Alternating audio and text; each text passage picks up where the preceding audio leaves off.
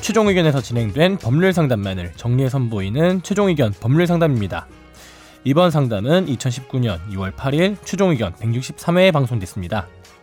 독서를 즐기신다는 시각장애인 청취자분, 책을 읽기 위해 독서 모임에서 책 내용을 문서화하고 음성 파일로 공유한다는데요. 혹시나 이 과정이 저작권을 위배하진 않을까 걱정이라고 합니다. 이번 최종 의견 법률 상담에서는 시각장애인과 저작권법에 대해 다뤄봤습니다. 최종 의견의 사연을 보내주세요. 법률 상담해드립니다. final 골뱅이 sbs.co.kr 매번 어렵고 딱딱한 법을 재미있고 친근하게 소개하셔서인지 법률 지식이 쑥쑥 성장하고 있습니다. 제가요? 네, 저는 독서를 즐겨하는 시각 장애인입니다. 어, 시각 장애가 있다 보니까 어, 읽고 싶은 책이 있어도 쉽게 읽을 수 없다는 아쉬움이 있지만요. 어, 책 읽기를 즐겨하는 저와 이번에 같은 시각 장애인들과 책 읽기 모임을 하기로 했습니다. 그런데 이 모임을 준비하며 난관에 접했습니다. 시중의 책을 구입해서 봉사자에 맡겨서 워드로 만드는 방식인데요. 제가 했다고 말을 했네요. 김선재 나오면 김선재로 좀 읽어주세요. 저라 그러지 말고요. 네, 김선재 아나운서님도 네. 대학교 때 봉사를 하셨다고 말씀하셨지요. 네, 고맙습니다. 여기에서 질문. 시각장애인으로 본인이 구입을 한 책이라 하더라도 워드 작업한 것을 다른 시각장애인들끼리 나눈다면 저작권에 위배가 되는지. 2번. 만일 이것을 mp3로 만들어도 어, 만들어 나누어도 저작권에 위배가 되는지요? 참고로 요즘 많이 사용하는 TTS 음성 프로그램으로 컴퓨터를 할 수 있는 시각장애인용 보조 프로그램이 있고요. 이걸 이용해서 워드로 작성된 걸 mp3로 만들 수 있습니다. 3번. 만일 이것도 안 된다면 저작권을 위배하지 않으면서 책을 읽을 수 있는 방법은 무엇인가요? 음. 중요한 질문이네요. 일단 제가 네. 예, 첫 번째 질문 같은 경우는 그 이제 영리 목적이 아니고 사적 이용을 위한 복제라고 해서 저작권법 30조에 있거든요. 그래서 공표된 저작물을 영리를 목적으로 하지 아니하고 개인적으로 이용하거나 아니면 가정 및 이에 준하는 한정된 범위 안에서 이용하는 경우에는 복제할 수 있어요. 근데 이제 어문 저작물을 워드로 치는 거면 이것도 일종의 그냥 그대로 치는 거니까 복제의 개념 안에 들어가는 것 같아서 이 저작권법 30조에 따라서 뭐 특별한 문제 없이 쓸 수 있는 것 같고요. 뭐 이걸로 팔아가지고 돈을 벌거나 네, 벌거나 뭐 그러지 않으면 다시 다시 되팔기라거나 이런 게 그렇죠. 아니니까. 그러니까 여기다 뭐 보- 이렇게 워드 쳐가지고 거기다 뭐 그림 같은 거 넣어서 뭐 다시 출판한다 해서 뭐 판다거나 이러지만 않으면 그렇죠. 문제가 없을 것 같고요. 청취자분이 뭐 책 읽기 소모임을 하신다고 그렇죠. 하셨으니까 네네. 영리 목적이 없는 거는 이 네네. 상황에는 맞는 것 같고 예.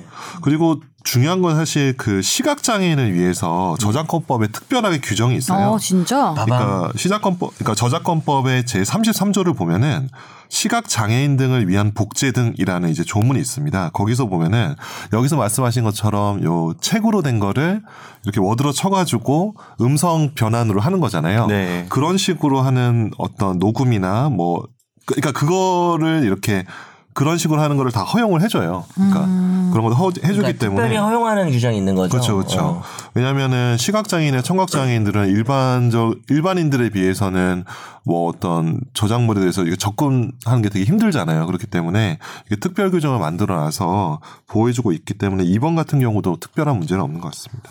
예, 어, 다행이다, 근데. 그렇죠. 되게 안심되실 것 같아요. 야, 이거 아주 알찬 상담인데요. 네네. 이거를 최종 의견 법률 상담으로 고고 아 근데 중요한 거는 잘라서 올리던데? 네.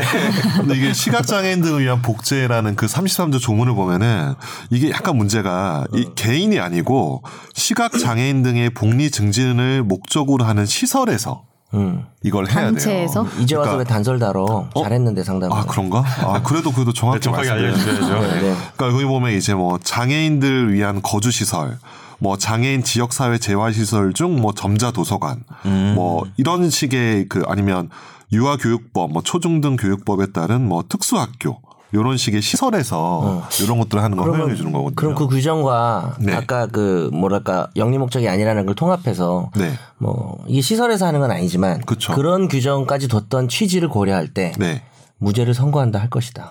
아니, 그게 아니라요. 그러니까 이거 개인이 시각장애인 개인이 네. 이렇게 했던 거고 시각장애인이라는 특수성 네. 그러니까 그 필요하기 때문에 했던 거잖아요. 그래서 그 규정이 김 변호사 말대로 진짜 직접 개인에게 적용되는 것은 아니지만 어쨌든 저작권법 위반이 되지 않을 가능성이 네. 큰 것으로 보이네요. 상당히. 예. 근데 요거를 이제 시설을 좀 약간 이 범위 시설 범위를 좀 넓혀가지고 이런 책 읽기 모임이나 그런 식으로 좀 약간 좀 그러면 너무? 모호해. 그러니까 사감 법인 뭐 이렇게 해가지고 법인 하나 만드시라고 그러면 지금 얘기하는 거 아니야. 정관 작성부터 저희에게 상담하시기 바랍니다.